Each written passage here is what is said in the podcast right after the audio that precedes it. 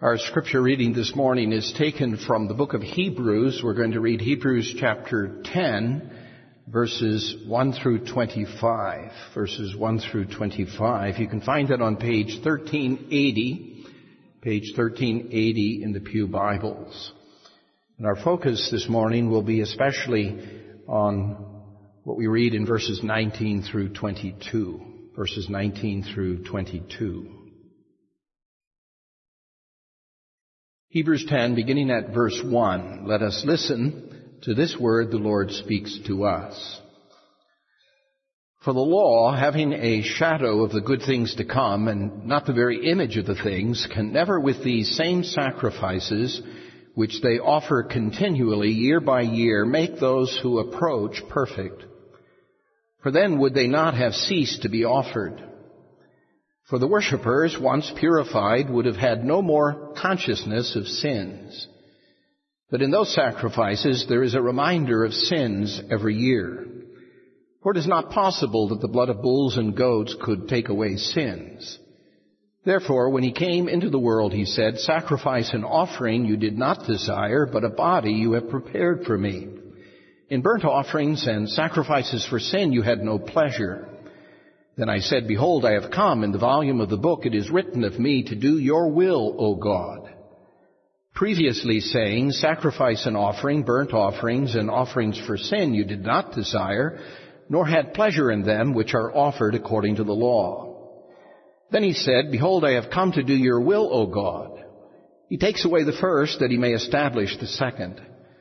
But that will we have been sanctified through the offering of the body of Jesus once for all.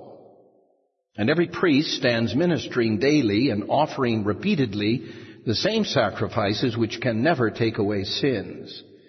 But this man, after he had offered one sacrifice for sins forever, sat down at the right hand of God, from that time waiting until his enemies are made his footstool. For by one offering he has perfected forever those who are being sanctified. But the Holy Spirit also witnesses to us, for after he had said before, This is then the covenant that I will make with them after those days, says the Lord. I will put my laws into their hearts, and in their minds I will write them. Then he adds, Their sins and their lawless deeds I will remember no more. Now where there is remission of these, there is no longer an offering for sin. Therefore, brothers, having boldness to enter the holiest by the blood of Jesus, by a new and living way which he consecrated for us through the veil, that is, his flesh, and having a high priest over the house of God, let us draw near with a true heart in full assurance of faith, having our hearts sprinkled from an evil conscience and our bodies washed with pure water. Let us hold fast the confession of our hope without wavering for he who promised is faithful.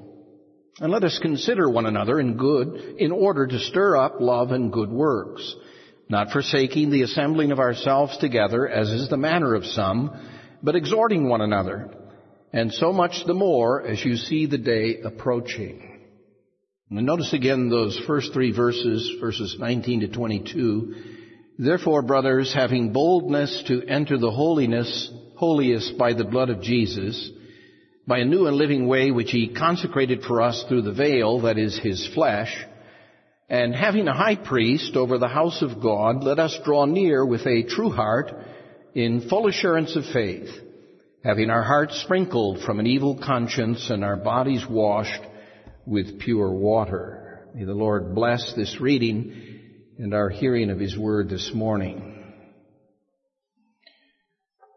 Dear congregation of our Lord Jesus Christ, the author of the book of Hebrews tells us in the last chapter that his word in the book of Hebrews is a word of exhortation. Now it's a word of exhortation because the Hebrew Christians to whom he's writing needed it. He wasn't preaching about some imaginary congregation out there. Sometimes preachers do that. they say something about others in the presence of the congregation to whom they're speaking, and we all pat ourselves on the back. Shame, shame. This is a preacher who speaks directly to the need of his congregation. Now, they're Hebrew Christians. We're told at the end of the book that they were living in Italy, probably in the shadow of Rome, a small congregation of Jewish believers who, when the gospel first was preached to them, said, this Jesus Christ is the one of whom the prophets spoke. We believe that the blood of Jesus is a fulfillment of everything foreshadowed for us under the Old Testament economy. But unhappily, they had gone down the road a ways as Christians, as believers, Jewish professors, that Jesus Christ is the mediator of a new and better country, and they were beginning to wander off. We'll see a little more about that this evening. Some of them were stopping, gathering, assembling with God's people. And they were beginning to ask themselves the question, is it worth it?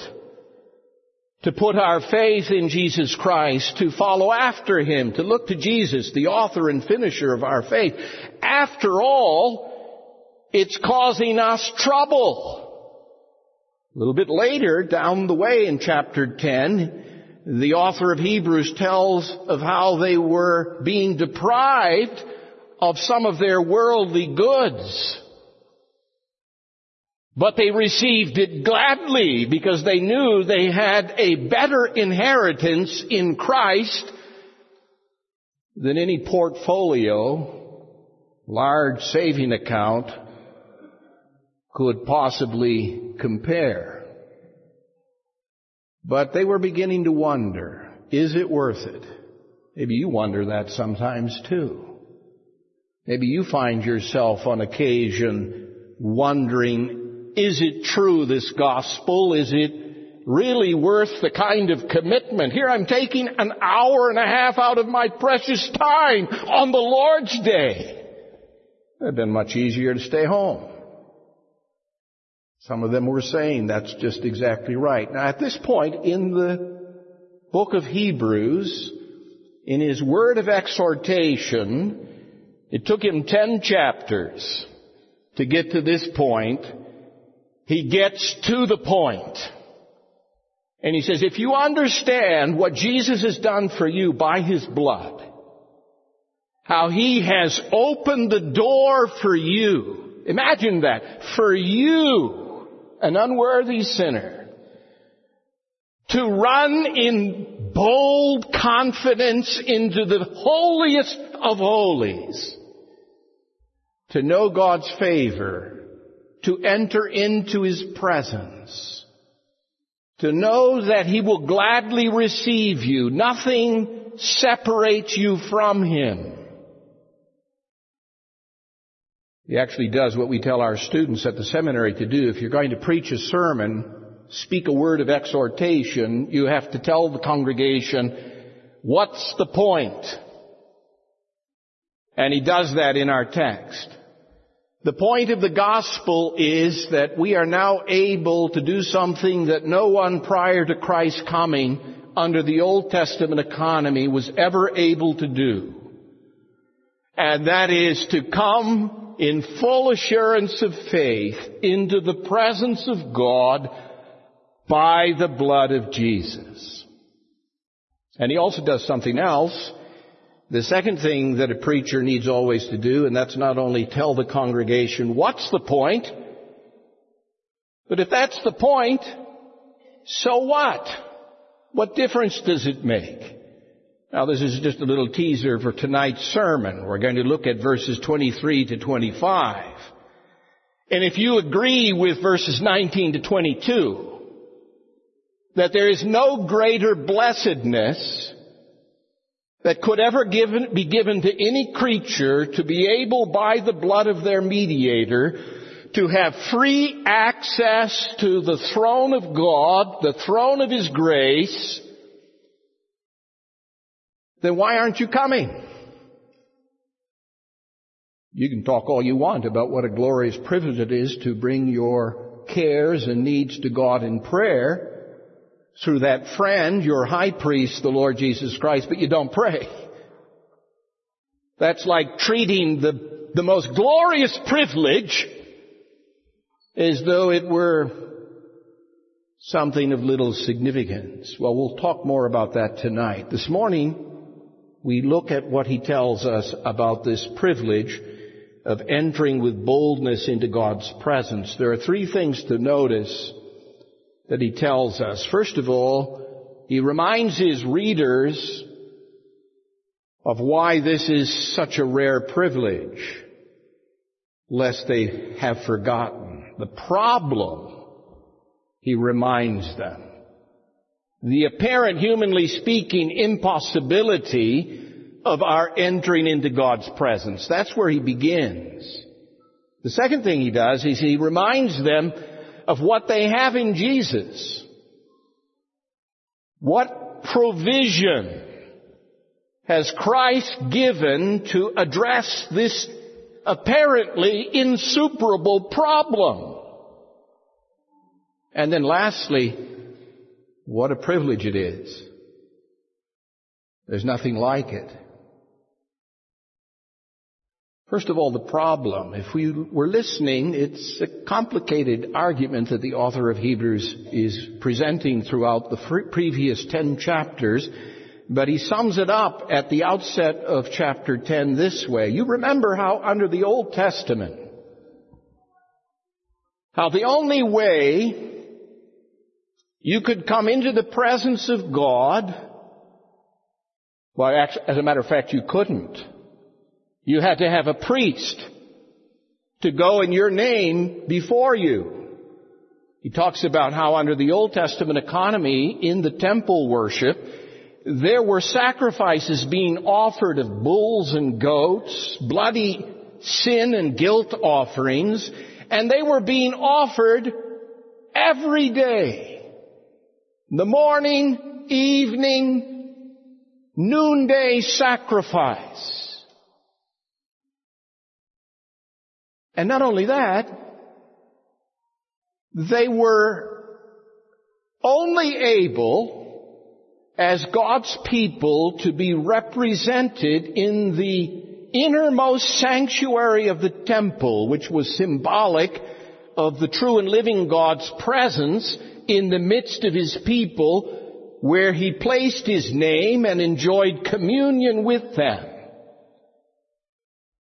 But it was a little bit like, even on the annual Day of Atonement, you can read about that in Leviticus 16, when the high priest appointed to minister at the altar for a period of one year, you remember how often God's people in the person of their representative high priest who went into the innermost sanctuary with the names of the people written upon his breastpiece, with stones on both shoulders representing the twelve tribes of Israel on both of his shoulders. Well, here's a, a Sunday school question for the boys and girls. How often did the high priest go into the, what was called behind the curtain? A big heavy curtain. You couldn't see through it.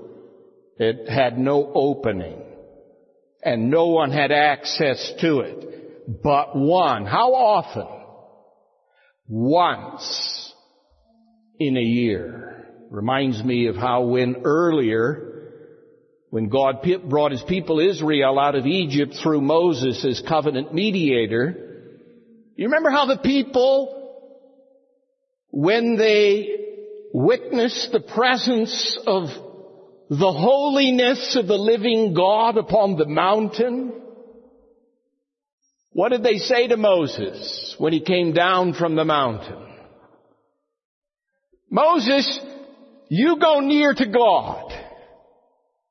We're going to keep a safe distance.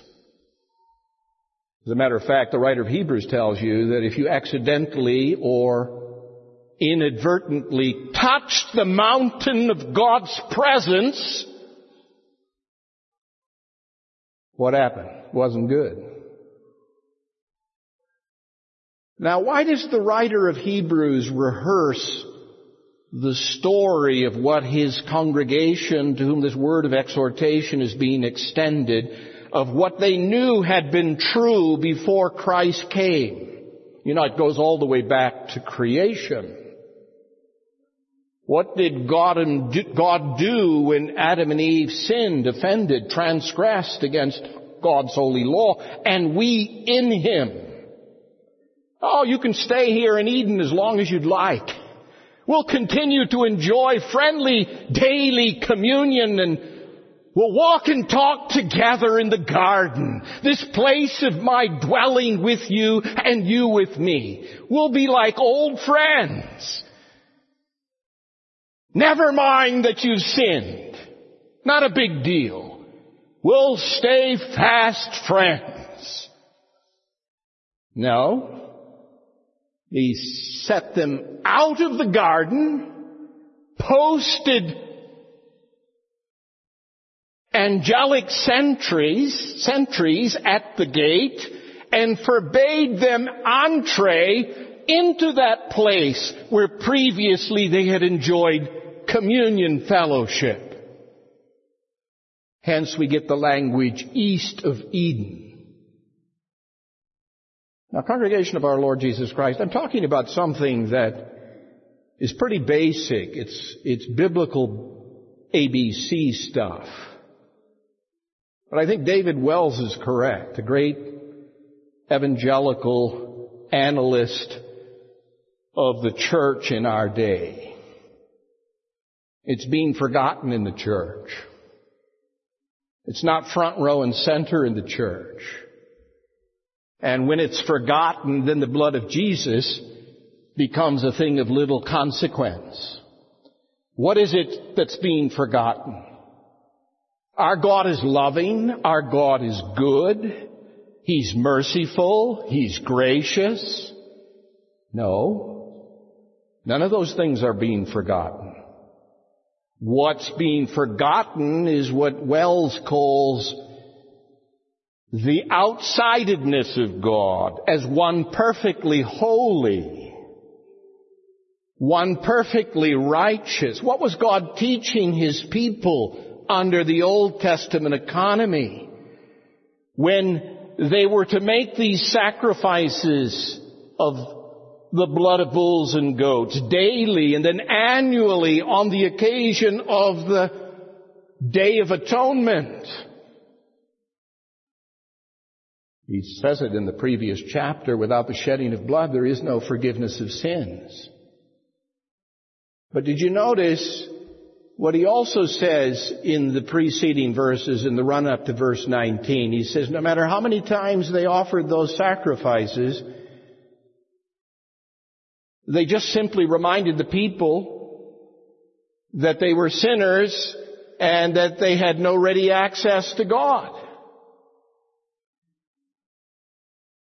It's very interesting in the New Testament when Zechariah, who was priest for that year, with Elizabeth, when he went behind the curtain in the Holy of Holies and didn't come out as quickly as they had thought he would, there was a big stir in the crowd because they were afraid that he would perhaps have been struck down dead for having defiled the holy things before God in His holiness. Well, what the author of Hebrews is basically telling his readers, his hearers, is that not the blood of bulls and goats, not the daily sacrifices, not the once but once per year going by the high priest in your person as your representative to offer sacrifice and spread blood upon the altar, not ever did one priest in the Old Testament ever sit down? Because the sacrifice was perfect, sufficient, adequate to the need of the people. That's why in verse 19 he says, Therefore, my brothers and sisters, having boldness, these are remarkable words to a company of Hebrew Christians who knew their Old Testament and the temple worship and the provision for the sacrifices daily and annually before God in the holy place and in the holy of holies. Listen to the language that he uses. Therefore, brothers, sisters, having boldness to enter where? Where no one from Adam to Christ, not even the great high priests of the old covenant, were ever able to enter with the kind of boldness with which who? You brothers and sisters. You who are in Christ, having boldness to enter the Holy of Holies by what? Not in your own name. Not because you're such a good person, you're not. Not because you're better than others, because you're not. You didn't earn your way into. You didn't break down the door. You shed no blood of your own to gain entrance.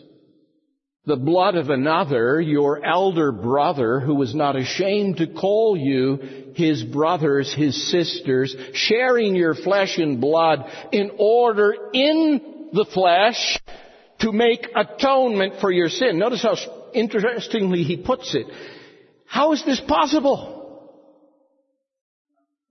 I'm not a high priest after the order of Aaron.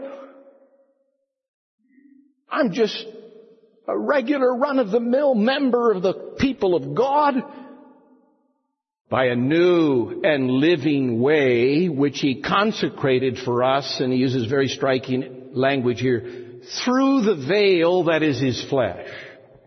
Now isn't that interesting? What was the curtain, the veil, under the Old Testament economy? It was symbolic of separation. That's why when our Lord was crucified, the curtain in the temple was rent from the top to the bottom, symbolizing the blood of Jesus shed has, well here he says his body, his body is become the veil but not a veil of separation, but having provided a new and living way for us into God's presence. And the whole book of Hebrews can really be summarized in one word. You remember I said to you, what was true of the Old Testament priests? standing, offering, standing, offering. Again and again and again. Our high priest, whose blood is perfect and altogether sufficient, having made sacrifice, how often? but once. And where is he? Seated at the right hand of the majesty on high. We're going to celebrate our Lord's ascension in a couple of Lord's days, or perhaps if you still have a service on Ascension Day, a week from coming Thursday. Big day in the church calendar. Our brother, our champion, our great high priest presents before the Father himself, bearing our flesh and blood, and he sits in the presence of the Father. And the author of Hebrews says, we sit with him. He is our forerunner. That's why he also tells you earlier, when you go to God in prayer, the door is wide open. He's waiting for you to come in the name of Jesus. Your merciful and faithful high priest who sits upon the throne as an emblem. No more blood. No sacrifice any longer required. No altar in the covenant reformed church. Just a table of remembrance that speaks a better word than the blood of Abel. I can. You can. Every person in this room is able, has the right by faith when they lay claim to the blood of Jesus. I didn't say this. The author of Hebrews says it. You may come with boldness, with full assurance. You don't have to bring anything with you. You don't have to say, well, this is what I've done and this is what I haven't done.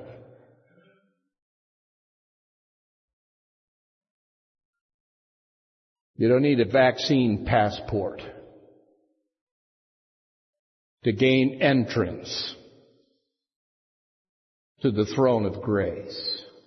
Now, brothers and sisters, I know this is very simple gospel stuff. It's real ABC-ish. But why do we so often think that, well, if I could get an invitation to Let's say I have a friend who has season tickets to my favorite baseball team and I can sit in the VIP box and eat and drink and be merry for a night. Oh, that's a great deal. Or maybe you could up the ante a little bit and be like that couple a few years ago who stole into the White House state dinner. They didn't have a legit ticket, but they managed to sneak through the back door and there was a big kerfluffle in the press.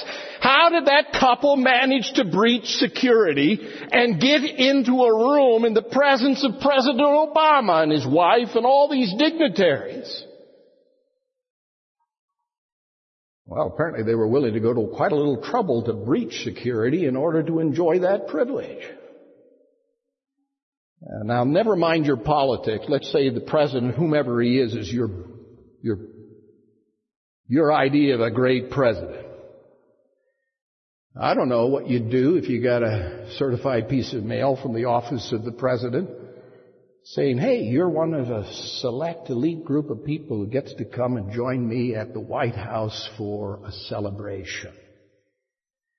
Methinks some of you might just happen to say to your neighbor, look what I've got here. Uh, it's got the president's seal.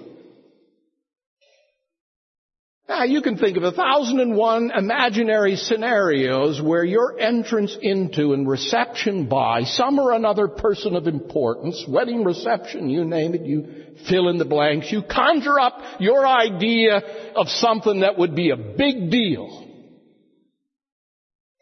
Well, to use rather sobering language, but at the same time, most joyful language, you do have an audience with the king. You're going to be told in the book of Hebrews that it's appointed once for every man to die. There's never been a truer word spoken. I could say it without hesitation. You're all going to die, myself included, unless the Lord comes. And after that, there's something called judgment. And the book of Hebrews doesn't tell you that so that you'll be scared. Because he wants to remind the congregation, I'm ready. I'm not afraid. By the blood of Jesus, I have a right to entree into God's presence. That's why you have those old songs, those beautiful songs. Though you sang one already in the worship service. Nothing but the blood of Jesus. You want for yourself and your loved one, our dear sister who died this morning, entree into God's presence without the fear of death. The author of Hebrews tells us that Christ came to deliver people who all their life long were subject to the fear of death. And my goodness, if you're not afraid of death and you're not afraid of judgment by the blood of Jesus, you're not afraid of anything. You're not afraid of anything. You can be confident. Now maybe this is an illustration I could use. I remember when I was first a young minister and the parsonage, the office had a separate entrance to the outside for people who would come to visit the pastor. Well, we had little children at the time, and there was also a door into the office from the hallway from our residence, the parsonage. And all the little children, of course, were most delightful.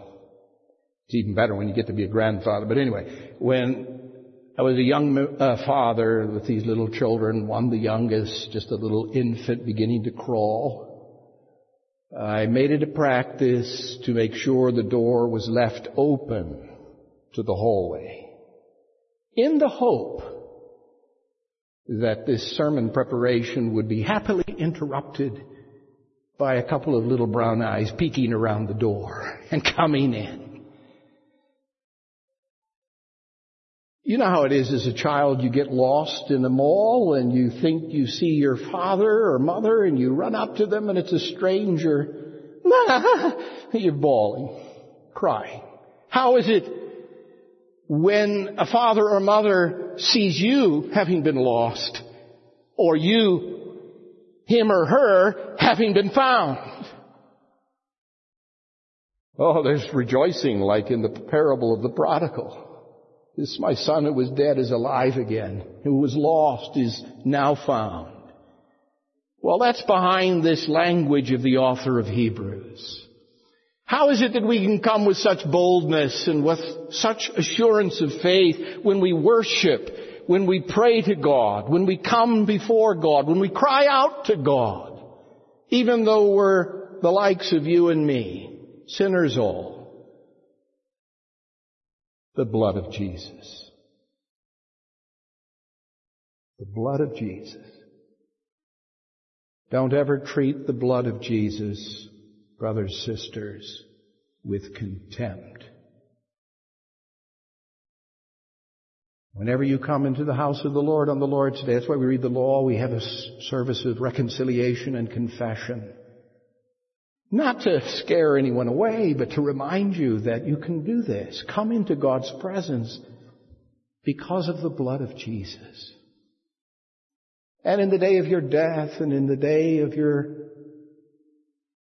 whatever, you can always come to God like a little child without any fear knowing that in His own Son He throws the door open to you and He delights to receive you by the blood of Jesus. So come to Him in worship, in prayer, in service, all the days of this life and for all eternity. Amen.